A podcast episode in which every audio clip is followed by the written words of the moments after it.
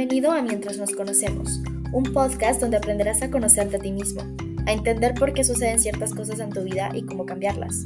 Conviértete en tu mejor versión, supera tus miedos, cambia tus creencias y eleva tu conciencia. Bienvenido al podcast.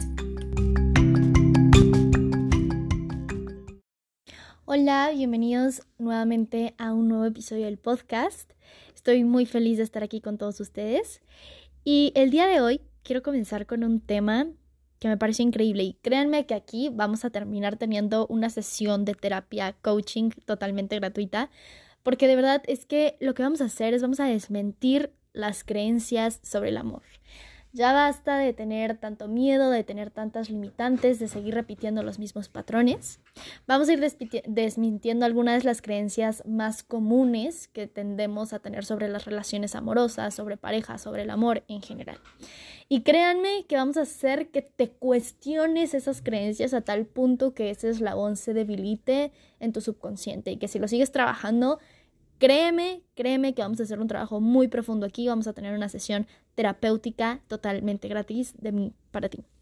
Así que, primero que nada, quiero comenzar con la introducción, este epílogo de esta sesión. Y quiero decirte que el amor sí existe. Y es que hemos escuchado muchas personas que te dicen el amor no existe. Eso es una total mentira. El amor no dura. El amor es algo efímero. Y yo te voy a decir, primero que nada, que el amor es lo único que existe. O sea, si de verdad tuviéramos la única certeza y lo único a lo que de verdad estamos seguros son dos cosas. La muerte y el amor. Porque el amor es algo que existe incluso dentro de nosotros mismos. O sea, tú puedes ver el amor expresado en absolutamente todo, en la naturaleza, en los animales, en ti, dentro de ti. O sea, el amor es lo único que existe y muchas veces nos cerramos a la idea de que por las heridas de otras personas, por las inseguridades de otras personas, creemos que no existe el amor, ¿no? Por experiencias que hemos tenido, pero eso no significa que sea la verdad absoluta. Entonces, el amor sí existe y el amor es algo que créeme que se siente muy diferente a las mariposas en el estómago. Hace poco le subí un post justamente sobre acerca de cómo se siente el amor. Y yo siempre he dicho que el amor es algo que no te causa caos, vaya la redundancia, no te causa incertidumbre, ni ansiedad, ni mariposas en el estómago. El amor es algo que te causa serenidad, tranquilidad, paz, calma.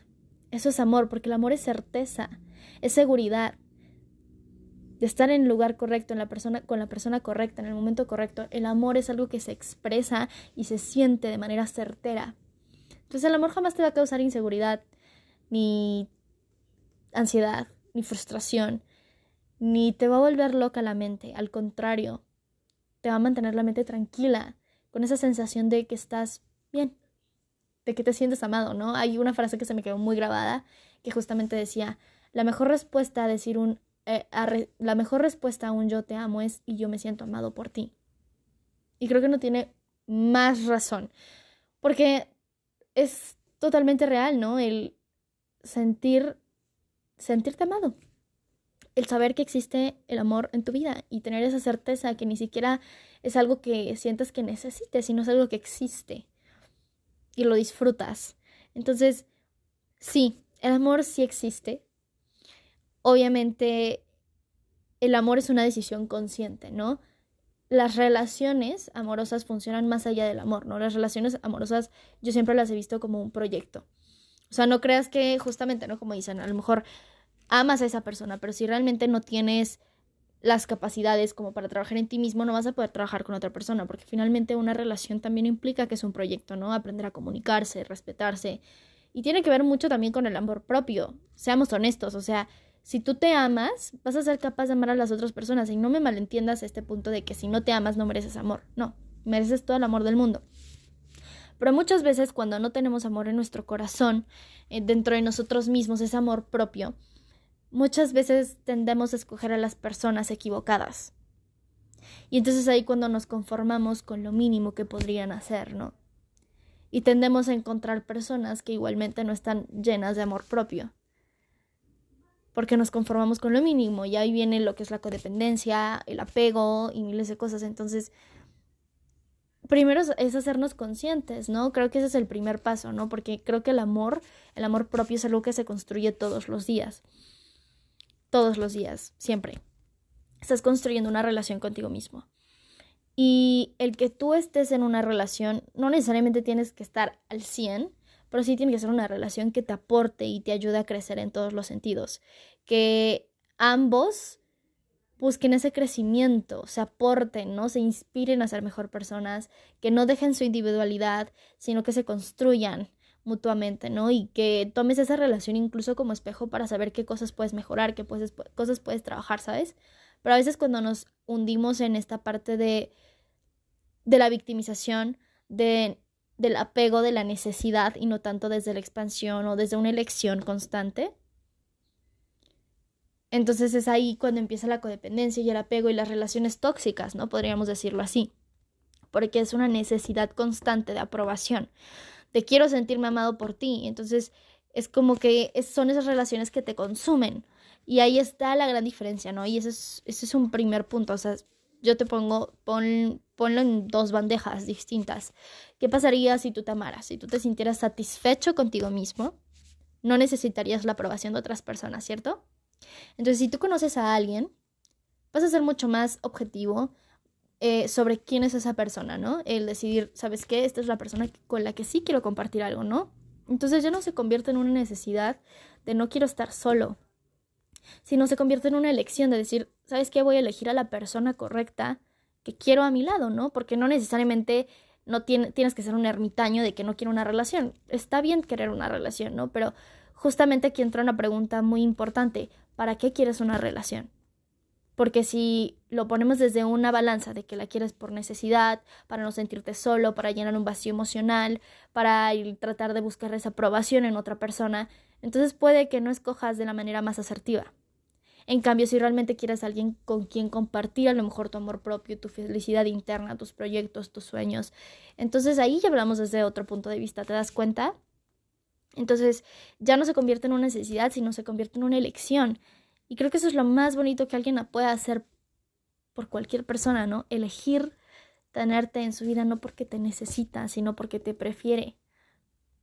Y eso es el amor. Te elijo. Te elijo porque sé que eres lo mejor para mí, ¿no? Eh, hace, bueno, ya tiene, el año pasado justamente platicaba con una persona, ¿no?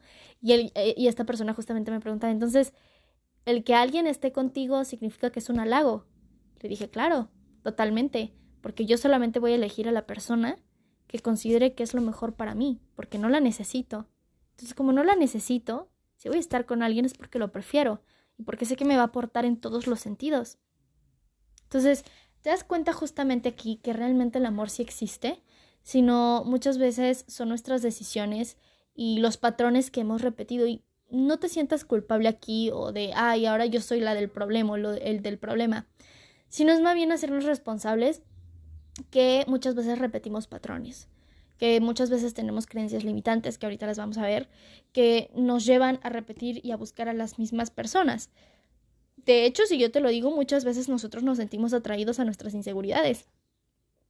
Hace poco compartí también en mis redes sociales, dime quién te gusta y te diré qué heridas tienes, qué inseguridades tienes porque realmente muchas veces nos atraemos a nuestros traumas. Por ejemplo, las, típicas personas que les atraen las personas, pues, que son muy egocéntricas, engreídas, ¿no? Vamos a llamarlo como los chicos malos, entre comillas, las chicas malas. ¿Por qué, no? Muchos se preguntan, es que ¿por qué les atraen ese tipo de personas?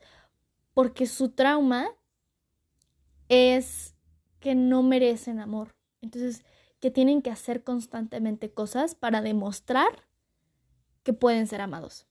Es decir, es como que no saben que, o sea, tienen que luchar, tienen ese sentimiento de lucha, de tengo que luchar para que me amen. Entonces, obviamente, cuando alguien llega y les da todo el amor del mundo así sin más, se quedan con cara de, pero ¿por qué no? O sea, qué cosa tan más rara. ¿Por qué me estás dando esto si yo no te he demostrado absolutamente nada que valga la pena? Inconscientemente o hasta conscientemente, ¿no? Entonces, cuando llega esta persona que es como medio engreída, que los confundo y así, es como que está más ahí. ¿Por qué? Porque ellos creen que, que tienen que luchar por eso, ¿no? Entonces se dan cuenta que muchas veces nos atraemos por nuestros traumas. Por eso siempre eh, he dicho, ¿no? Fíjate bien por qué te atrae esa persona. ¿Es porque realmente crees que hay algo que te aporte, que te guste? ¿O tiene que ver algo con lo mejor ego, con traumas, con creencias limitantes, ¿no? Quitando, o sea, dejando afuera todos esos sentimientos y viéndolo de manera más objetiva, ¿qué te da esa persona? ¿Qué obtienes de esa persona realmente? ¿Es alguien que te aporta o solamente es un, es un capricho, ¿no? Por así decirlo, que viene justamente de esas inseguridades. Entonces, todo se reduce en eso, en lo que hay dentro de nosotros, en nuestro subconsciente, de cómo hemos crecido como niños, las creencias, lo que nos han dicho constantemente. Y vamos a empezar ya, para no dar más vueltas al asunto, vamos a empezar con una de las primeras creencias que es, yo creo que la que la mayoría escuchamos, ¿no? Todos o todas son iguales. Todos mienten, todas mienten. Y esto lo he escuchado tanto de mujeres como de hombres. He escuchado hombres decir todas las mujeres son iguales y todas mienten. Y he escuchado de mujeres decir todos los hombres son iguales y todos los hombres mienten. Y créanme, y se los voy a decir por experiencia, que ninguno de los dos tiene la razón. En primera, y vamos a empezar, o sea, aquí ya vamos a hacer nuestra estrategia de programación neurolingüística. Primero, ¿Qué fundamentos tienes para decir que absolutamente todos, o sea, las más de 7 mil millones de personas que existen en el mundo, qué fundamento tienes para decir que absolutamente toda la gente de esta tierra son iguales? ¿Qué fundamento tienes? Ninguno, ¿cierto? O sea, seamos realistas, o sea, responde con sinceridad. O sea, si tú ahorita, ahorita, estamos atacando a tu subconsciente, a tu cerebro, ¿eh? O sea, porque el, tu cerebro ya se hizo la idea de que eso es así. Y ahorita con esta pregunta es como, no, pues tienes razón, no, no, no tengo fundamentos, no, no tengo absolutamente nada. Ahora, ¿por qué crees que todos son iguales? ¿Porque te han tocado dos o tres parejas que te han demostrado eso? ¿Porque tu círculo social es así? ¿Ahora eso se convierte en todos? No. Pero en mi círculo social todos son iguales. Ah, tu círculo social. ¿Y qué te acabo de decir un momento antes? Que nos sentimos atraídos a qué? ¿A quiénes? Muchas veces nos sentimos atraídos por nuestras creencias, por nuestras inseguridades, por nuestros traumas. Entonces, si tu círculo social es así, ¿por qué crees? ¿Qué te están reflejando? La gente todo el tiempo sirve como espejo, 100%. ¿Qué te están reflejando? Créanme, yo desde que trabajé mis creencias limitantes y trabajé en todo eso, yo he visto personas totalmente diferentes y dije, ¿dónde estaban estas personas? Pero es que en realidad mi enfoque dónde estaba. Nuestra mente funciona así, o sea, y si lo vemos así, si nuestra mente está enfocada en el azul, si tú me dices azul, yo voy a ver azul. Entonces, si mi mente todo el tiempo me está diciendo todos son iguales, mi mente se va a enfocar en personas que sean iguales. No me voy a permitir abrirme a la perspectiva de ver a otras personas, ¿estás de acuerdo? Porque mi mente ya está enfocada en que todos son iguales.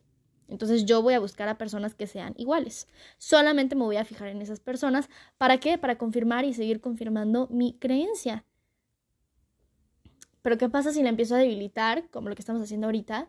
Entonces a lo mejor como que me abro un poco más de la perspectiva de ver, tal vez sí hay más personas, ¿no? Diferentes. Entonces empiezo a ver otro tipo de personas y entonces aquí es cuando se debilita. Justamente las creencias se debilitan cuando tú ves o tomas acciones diferentes que te dan un resultado diferente. Por lo tanto, la creencia que tenías pierde total el efecto y se crea una nueva creencia. Así funciona el cerebro. Entonces, aquí te estoy justamente cuestionando esta, esta creencia, ¿no? De por qué todos son iguales. O sea, pues ¿cómo esperas que no veas a todos iguales y tu enfoque es ese? Si tu creencia es esa, o sea, si yo te digo rosa, vas a ver rosa. Así de simple, así funciona el cerebro. Entonces, estabas enfocado tanto en reiterar y decir, ¿sabes qué? Sí, sí, todos son iguales, todas son iguales, que sigues atrayendo el mismo patrón sin querer, ¿no? Inconscientemente. Porque a lo mejor tú dices, es que quisiera encontrar a mi príncipe azul, ese que veo en las novelas, en los libros, etc. Pero finalmente tu creencia sigue siendo la misma, ¿no? Todos son iguales, todas son iguales. Entonces, no, no todos son iguales pero tienes que aprender a ser más objetivo sobre qué tipo de personas te estás rodeando, en qué te estás enfocando. O sea, te invito a que un día te levantes y digas, ¿sabes qué? No, realmente no, no quiero creerme que todos son iguales, o sea, no tengo fundamentos, no hay absolutamente nada. Y empiezas a observar más allá, empiezas a rodearte de más personas, empieces a ver más allá, a hablar con personas a lo mejor que no habías hablado, no en el sentido de que busques una relación, sino como que abras más tu panorama. Simplemente amplía tu, visión ocular, tus lentes, amplíalos. Y vas a ver que te vas a dar cuenta que hay más personas, más allá de esa creencia de que todos son iguales y que todos hacen lo mismo, porque no es cierto. Lo único que estás haciendo es repitiendo un patrón, de la creencia limitante de que todos son iguales, todas son iguales. Entonces, si tú realmente quieres cambiar esa parte, pues tienes que cuestionarla. O sea, la única forma de dudar de lo que crees es cuestionándolo, ¿cierto? Y de esa manera, entonces vas a poder crear una creencia mucho más positiva. ¿Listo? Vamos con la segunda creencia. Nadie quiere comprometerse. ¿Cuántas veces he escuchado eso? Sobre todo lo he escuchado más de mujeres hacia los hombres. Ningún hombre quiere comprometerse. Todos los hombres le tienen miedo al compromiso. Y de hecho va muy arraigada a la creencia anterior. Es que estás enfocado en qué tipo de personas. ¿Estás de acuerdo? O sea, primero hablemos de algo muy importante y acuérdate que todas las personas actúan desde sus propios vacíos e inseguridades. Si un hombre o una mujer no quiere comprometerse contigo, porque sé que hay mujeres también así, no solamente hombres, si una persona no quiere comprometerse contigo, no tiene nada que ver contigo. Tiene que ver con sus propias inseguridades, sus propios vacíos emocionales, traumas. Seguramente le tiene miedo al compromiso. Seguramente es una persona que tiene miedo que lo lastimen o que lo abandonen. Entonces prefiere hacerlo antes, antes de que se lo hagan a él o a ella. Toda acción cubre una necesidad positiva. Y esto déjatelo bien grabadísimo porque de verdad va a ser la frase que te va a cambiar totalmente la vida, la perspectiva y te va a salvar de un montón de episodios de ansiedad. Y es que toda acción que toma una persona cubre una necesidad positiva. Por ejemplo, este tipo de personas, ¿no? Que a lo mejor como que de repente se van, se alejan, Puede ser, ¿por qué? Porque por un miedo, por una inseguridad. O sea, todo es, nuestro cerebro está hecho para hacernos qué? Sobrevivir. Entonces, si tenemos, por ejemplo, si yo tengo un miedo al abandono, no me voy a comprometer con personas porque le tengo un terror al abandono. Entonces, ¿qué es lo que voy a hacer? Puedo actuar de dos maneras. Una, miedo al compromiso y no me comprometo con las personas. Y en el momento en el que yo me sienta vulnerable entre una persona, me voy a ir voy a hacer, lo voy a ghostear, no sé, etcétera. ¿Por qué? Porque yo le tengo miedo al compromiso o voy a buscar cualquier excusa para alejarme. Porque no quiero que me lastimen, porque tengo miedo al abandono, tengo miedo a la traición, etcétera.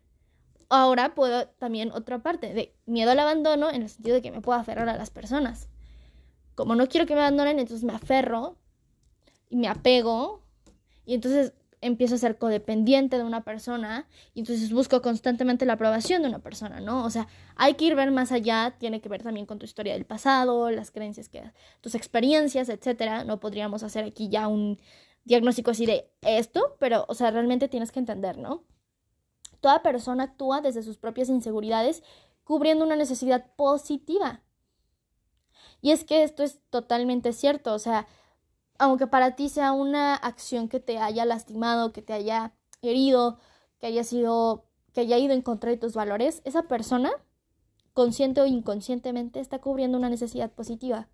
Poder, amor, necesidad, aprobación, em, la parte de sentirse eh, integrado a algo, ¿no? Perteneciente a algo etcétera. Hay muchas necesidades que podemos cubrir por nuestras mismas inseguridades. Entonces, el hecho de que alguien no quiera comprometerse no tiene nada que ver contigo, sino más con sí mismo, ¿no? Y segundo, o sea, realmente no es que nadie quiera hacerlo. Reitero la misma pregunta. ¿Qué te hace pensar que los 7 mil millones de personas que existen en este mundo, ninguna quiere comprometerse? O sea, ¿realmente tienes un fundamento para cubrir esa creencia de que nadie quiere comprometerse? de las 7 mil millones de personas que existen en este mundo? Pues claramente no, no tienes ningún fundamento, ¿cierto?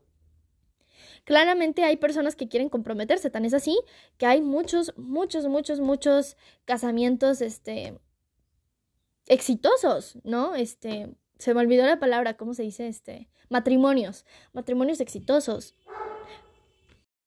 Hay muchísimas relaciones exitosas. De verdad hay muchísimas. Y si no tienes ningún fundamento como que en tu círculo cercano hay alguna relación exitosa, literalmente lo, te puedes fijar hasta en personas, en artistas. Hay artistas que de verdad tienen un amor muy bonito. Y fíjate en eso, o sea, ahí es cuando vas a empezar, si tú lo fijas, si tú lo observas realmente, te vas a dar cuenta que es cierto, que sí hay personas que quieren comprometerse. El problema justamente está en qué tipo de personas estás atrayendo, qué tipo de personas te estás fijando. Por eso siempre hay que ser más objetivo frente a qué personas nos gustan. Por eso siempre he dicho que cuando alguien te atraiga e incluso quieras iniciar una relación con esa persona, o sea, quita un momento los sentimientos y observa a esa persona. O sea, analiza realmente si esa persona es alguien que te aporta. Si es alguien que, que realmente te puede ayudar a crecer o en realidad no tienes más, más nada, ¿no? O sea, no tienes absolutamente nada que diga, ¿sabes qué? Sí, sí es una persona que vale la pena. Entonces, fíjate en eso, siempre fíjate en esa parte, ¿no? O sea, cambia, ¿cómo vas a cambiar tu patrón? Primero que nada, haciéndote consciente que tienes uno. Y luego, siendo más objetivo en qué tipo de personas te atraen. Pero ¿cómo lo vamos a hacer? O sea, para que Reitero, para que una creencia cambie hay que hacer acciones diferentes que nos den resultados diferentes. Entonces, ¿qué pasa si tú empiezas a observar a las personas de manera distinta? Obviamente hay que trabajar ese patrón. ¿Cómo? Estoy dando aquí algunas herramientas, no cuestionar la creencia. Cuando la cuestionas, entonces puedes cuestionarte preguntas, eh, formularte preguntas que te hagan cuestionarte y que te den una respuesta diferente, que te lleven a tomar acciones diferentes y que te den un resultado diferente. Eso se puede ver ya en una sesión mucho más personal, eh, porque obviamente se tiene que ver, como les digo, ¿no? Como antecedentes del pasado, cómo han sido tus relaciones, etc. Pero les estoy dando aquí unas herramientas que de verdad son muy poderosas. Entonces vamos con la siguiente creencia, que es nadie valora a las buenas personas. Y reitero, esto lo he escuchado, y de hecho esto lo he escuchado más de los hombres bueno, lo he escuchado en ambos, tanto los hombres como mujeres, lo he escuchado también en ambos sexos y realmente, o sea, me sorprende, ¿no? O sea, justamente porque es como muchas mujeres se quejan de que ningún hombre valora a las chicas buenas y los hombres se quejan de que ninguna mujer valora a los chicos buenos, ¿no? Que les gustan los chicos malos, que les gustan las chicas malas, etc. Y créanme que cuando yo escucho eso es como que hace blow mi cabeza porque es como digo, o sea, estás diciendo eso y hay una misma persona de tu sexo opuesto que está diciendo lo mismo de ustedes, ¿no? Entonces es como, es como muy, muy gracioso y es como hace un shock en mi cabeza de todo esto. Pero primero que nada es que reitero, o sea, si te das cuenta, todos son patrones, o sea, todo, todo se reduce a lo mismo, patrones, creencias, traumas. Claramente sí hay personas que valoran a las personas buenas, pero Primero que nada, y vamos a hablar aquí un poco sobre autoestima y amor propio, voy a meter aquí un tema de autoestima. Primero que nada, es importante que tú te valores primero. Porque sí mereces que te valoren, sí mereces amor, sí mereces respeto, pero también muchas veces, por justamente buscar desesperadamente que alguien nos apruebe, olvidamos de darnos nuestro valor a nosotros mismos. Y va desde cosas muy sencillas, como por ejemplo el tomarnos un tiempo de decir yo soy más importante o tomar decisiones que te gustan a ti, como olvidar esas partes que son importantes para ti por estar con una persona, ¿no? Entonces, primero que nada, si quieres que la gente te valore, tienes que valorarte tú, porque tú constantemente les enseñas a las personas a cómo tratarte. Y esto es una realidad, porque yo he vivido ambas partes. He vivido la parte de mi falta de autoestima y de seguridad y de amor propio. He vivido esas dos etapas, he estado en esos dos lugares. Y yo sí les voy a decir que en el momento en el que yo me empecé a valorar, me empecé a dar mi lugar, absolutamente nadie me ha tratado como no quiero. ¿Por qué? Porque me he dado mi lugar. Las personas automáticamente saben que al hablar conmigo están hablando con una persona que es segura de sí misma, que no necesita de absolutamente nadie. Y créanme, hay reacciones muy distintas. En cambio, cuando yo no me quería, cuando yo no tenía autoestima, me trataban como querían, ¿eh?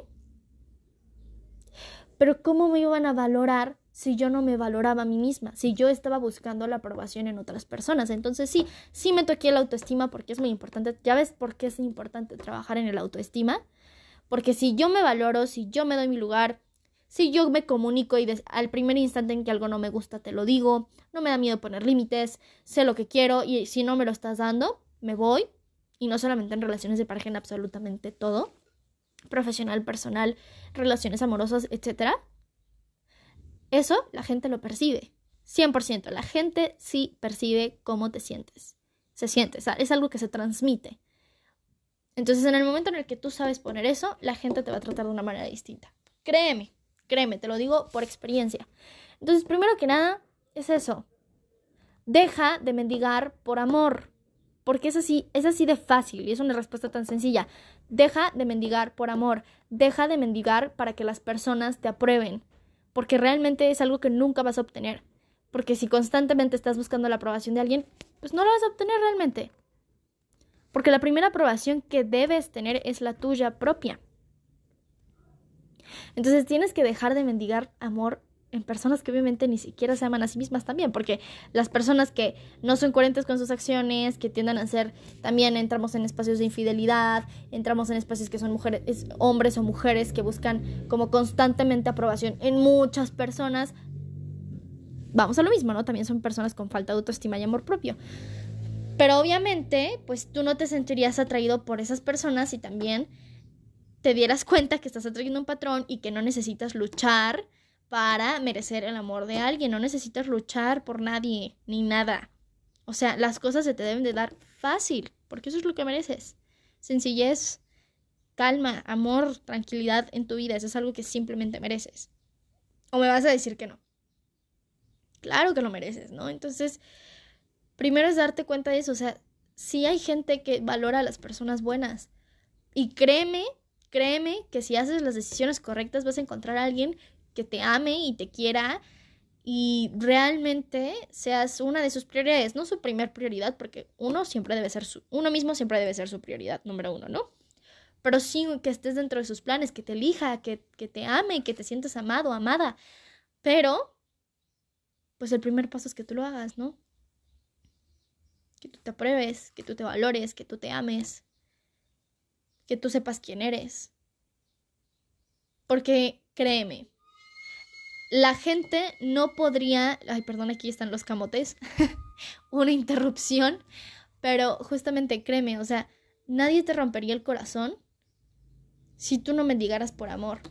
Y perdóname, pero es cierto, porque te rompen el corazón porque literalmente tú das todo por alguien, que incluso te pones a ti hasta el último por estar con esa persona. Y entonces rompen tus expectativas y rompen tu confianza, pero justamente es porque tú diste tanto por alguien que te olvidaste de ti, ¿no? Entonces la gente no puede romperte el corazón al menos que tú lo permitas. Y suena muy fuerte, pero es cierto, porque si tú te amaras, sabrías irte al primer indicio de que no te están dando lo que merecen, así de fácil, sin salir lastimado o lastimada. Porque no es algo que sucede de la noche a la mañana. Tú sabes cómo es una persona, conforme la vas conociendo, vas viendo sus acciones, tú te vas dando cuenta, pero muchas veces te quedas con una persona por la idea que te hiciste de esa persona, por las expectativas que tienes de esa relación. O sea, siempre es acerca de algo que no existe, pero te aferras a una idea, a un concepto no la realidad, porque créeme, créeme, si tú fueras objetivo y te dieras cuenta que no estás recibiendo absolutamente nada, sabrías irte. Porque dices, bueno, pues si yo ya me doy todo el amor del mundo, ¿para qué voy a estar con alguien que me da un amor a medias? Pero como no conoces realmente el amor propio, no te sientes amado al 100%, pues muchas veces te conformas con un amor a medias, ¿no? Y no generalizo y te digo, no porque no te ames significa que no merezcas, merezcas amor. Mereces todo el amor del mundo. No recibimos lo que merecemos, muchas veces recibimos lo que creemos merecer. Y hay una gran diferencia entre esas dos partes, ¿no? Lo que merecemos es lo mejor del mundo, pero muchas veces nosotros creemos que merecemos menos de eso, que no merecemos ser amados, que no merecemos ser valorados, que no merecemos ser respetados, que no merecemos ser elegidos. Y eso viene del inconsciente, de nuestras creencias limitantes. Entonces sí, sí mereces ser amado y sí mereces ser valorado. Pero el primer paso es que lo hagas contigo mismo, para que las personas sepan exactamente cómo amarte. Porque créeme que hay personas increíbles que van a amarte de la manera más genuina y mágica posible. Pero tú también debes hacerlo por ti. Porque si mereces amor, ¿no crees que el amor más importante que deberías merecer y recibir es el tuyo? Y ya vamos con la última creencia. que esta es una creencia que no la he escuchado tan, así, pero sí la he visto en muchas personas. Y créanme que me, me causa una sorpresa de decir, wow, ¿en qué concepto tenemos las relaciones de pareja, no? El decir, no quiero una pareja porque me quiero enfocar en mí. Y aquí yo entro y digo, pero ¿por qué una pareja tendría que limitarte a enfocarte en ti? ¿Por qué?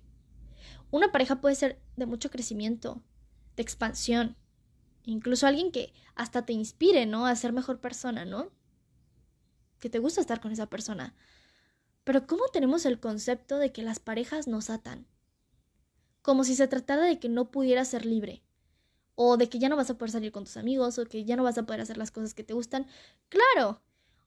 O sea, el tener una pareja pues implica también dedicarle tiempo y atención a una relación porque es un proyecto.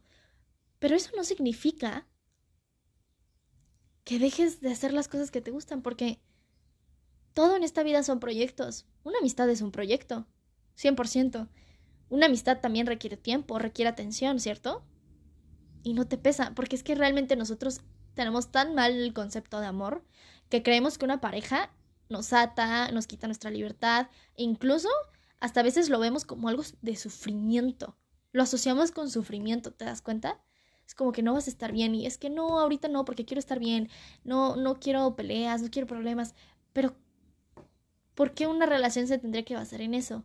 Y ahí vamos a lo mismo, vienen de creencias limitantes, a lo mejor lo que viviste en tu infancia de niño, lo que viviste constantemente, eh, no sé, lo viste en tus tíos, en tus padres, no sé, etcétera. El ver eso constantemente te hizo creer que eso es el amor, que esas son las relaciones de pareja, pero no, una relación de pareja puede ser una de las cosas más bonitas que te puede suceder, el compartir algo, porque justamente se trata de, sí, como una amistad, porque eso se trata, elegir estar con una persona porque no amas, porque no dudo que no ames a tus amigos. Y justamente, o sea, el elegir a esa persona y el compartir esas partes, el salir, el conocer a otra persona, el incluso ser un vulnerable ante una persona, ¿no? El decir, ¿sabes qué? Siento esto por esta persona y elegirla y, compartir y crecer juntos y aprender, por ejemplo, sobre, sobre el amor en general, ¿no? Sobre el, cómo construir, cómo crear, cómo crecer. Creo que es algo magnífico, o sea, el convivir con otras personas es, es de las cosas más placenteras que tenemos en la vida, el convivir con otras personas, porque somos seres sociables, ¿no? Y una pareja no tiene que ser justamente sufrimiento, problemas o que te ate, al contrario, la persona correcta te va a expandir y te va a hacer más libre de lo que ya eres, no te va a atar a nada, porque eso ya no es amor, eso ya es codependencia. Eso ya es codependencia, eso ya incluso podemos entrar hasta en términos de manipulación, ¿no? O sea, la persona que te ame genuinamente jamás te va a impedir que vivas tus sueños y vivas todo lo que quieras vivir. Al contrario, ¿no? Puede que esa persona se quiera unir a eso también, ¿no? O sea, si quieres hacer algo, que esa persona diga, va, vamos a hacerlo. Y también cuando tú quieres hacerlo solo, va, hazlo tú solo y te anime, etc. Entonces, sí, o sea, una persona no tiene que ser una razón para dejar de enfocarte en ti. Y eso es algo que tienes que entender. O sea, te pregunto, ¿por qué tendrías que dejar de enfocarte en ti? ¿Qué razón o qué fundamento tienes como para decir es que si estoy en una relación me tengo que dejar de enfocar en mí? Con lo que te acabo de decir.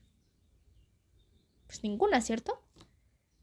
Si estuvieras con la persona correcta, te apoyaría, te impulsaría, te inspiraría.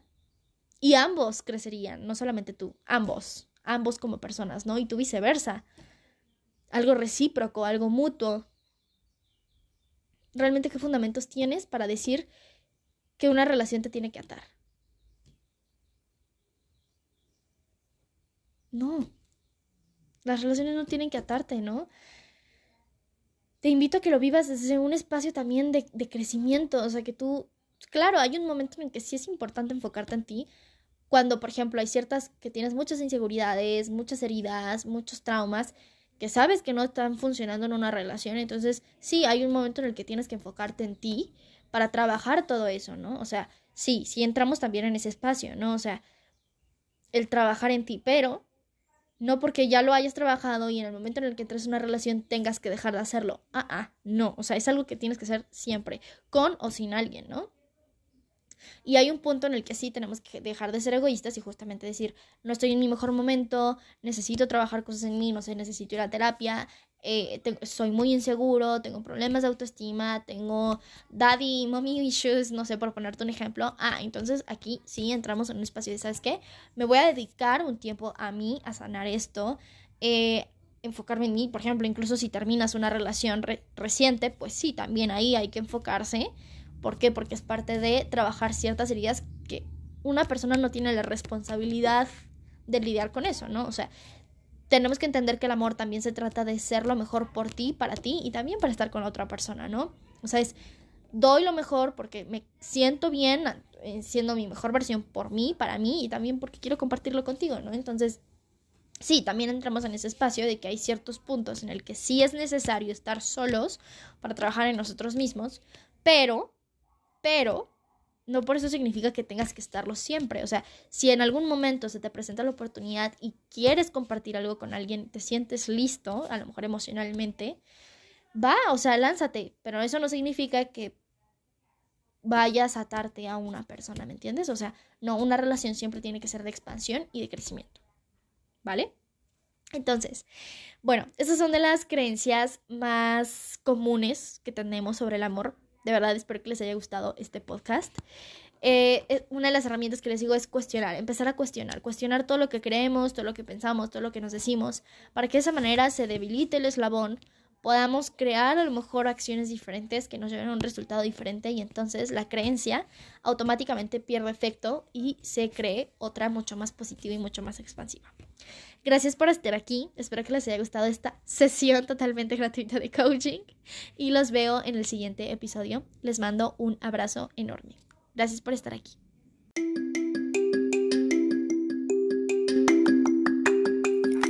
Gracias por haber escuchado este episodio del podcast. Espero que lo hayas disfrutado tanto como yo disfruté en grabarlo. Recuerda que me puedes seguir en mis redes sociales como almamojica.lifecoach y recuerda que te puedes unir a mi comunidad gratuita que la puedes encontrar en mi Instagram, donde les doy clases y talleres gratuitos para reforzar su autoestima, seguridad y amor propio. Nos vemos en el siguiente episodio del podcast. Te mando un abrazo. Gracias por estar aquí.